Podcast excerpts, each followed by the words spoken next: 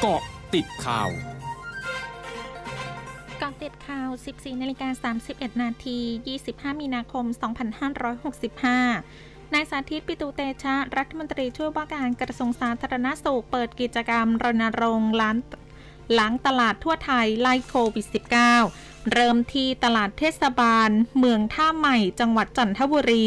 ยกระดับมาตรฐานด้านความสะอาด ควบคู่กับความปลอดภัยจากการแพร่ระบาดของโรคโควิด -19 พร้อมระบุตลาดสดเป็นหนึ่งในสถานที่เสี่ยงเกิดการแพร่ระบาดของโรคโควิด -19 เนื่องจากมีคนรวมตัวกันจำนวนมาก มีการสัมผัสร่วมจากการจับจ่ายสินค้าหรือใช้บริการ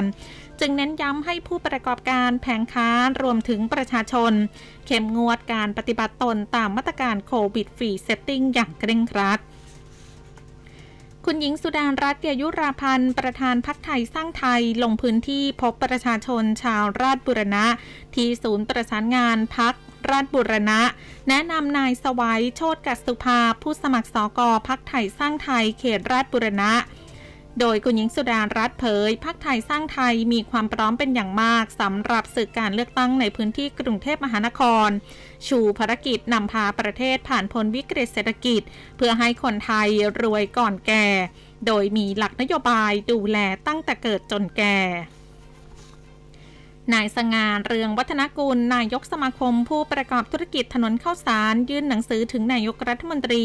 เพื่อขอให้พิจารณาผ่อนผันการเล่นน้ำบนถนนข้าวสารในช่วงเทศกาลสงกรานต์ระหว่างวันที่ 12-15 เมษายนนี้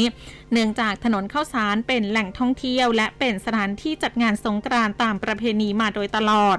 หากได้จัดงานในปีนี้คาดว่าจะมีรายได้เข้าประเทศในช่วงเดือนเมษายนนี้ไม่ต่ำกว่า 1,000 ล้านบาท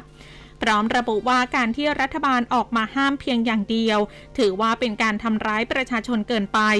เนื่องจากผู้ประกอบการได้รับผลกระทบมาแล้ว 2 ปี ซึ่งหากครั้งนี้ได้รับอนุญาตให้จัดงาน ก็สามารถนำไปใช้เป็นโมเดลกับถนนอื่น ๆ ที่เป็นแหล่งท่องเที่ยวต่อไป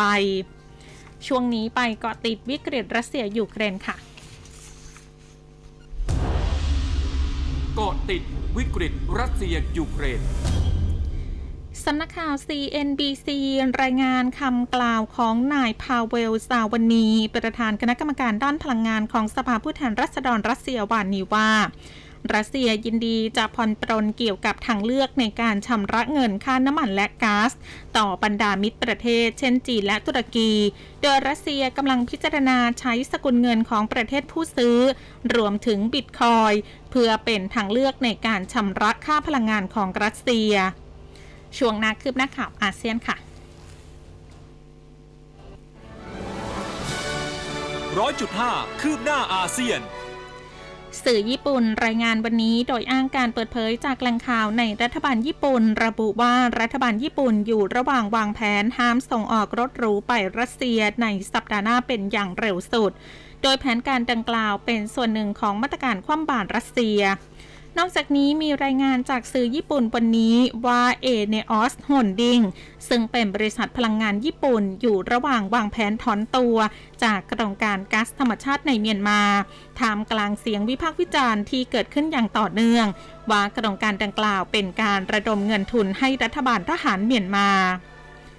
กรมสถิติมาเลเซียเผย ดัชนีราคาผู้บริโภคหรือ CPI ของมาเลเซียประจำเดือนกุมภาพันธ์ อยู่ที่ 125.2 เพิ่มขึ้นร้อยละ 2.2 เมื่อเทียบกับเดือนเดียวกันของปีก่อน โดยปัจจัยหลักที่ทำให้ดัชนี CPI ปรับเพิ่มขึ้น มาจากราคาอาหารเฟ้อ โดยราคาอาหารและเครื่องดื่มที่ไม่ใช่แอลกอฮอล์ปรับเพิ่มขึ้นร้อยละ 3.7 ทั้งหมดคือกอติดข่าวในช่วงนี้ สุพิชยาถาพันรายงานค่ะ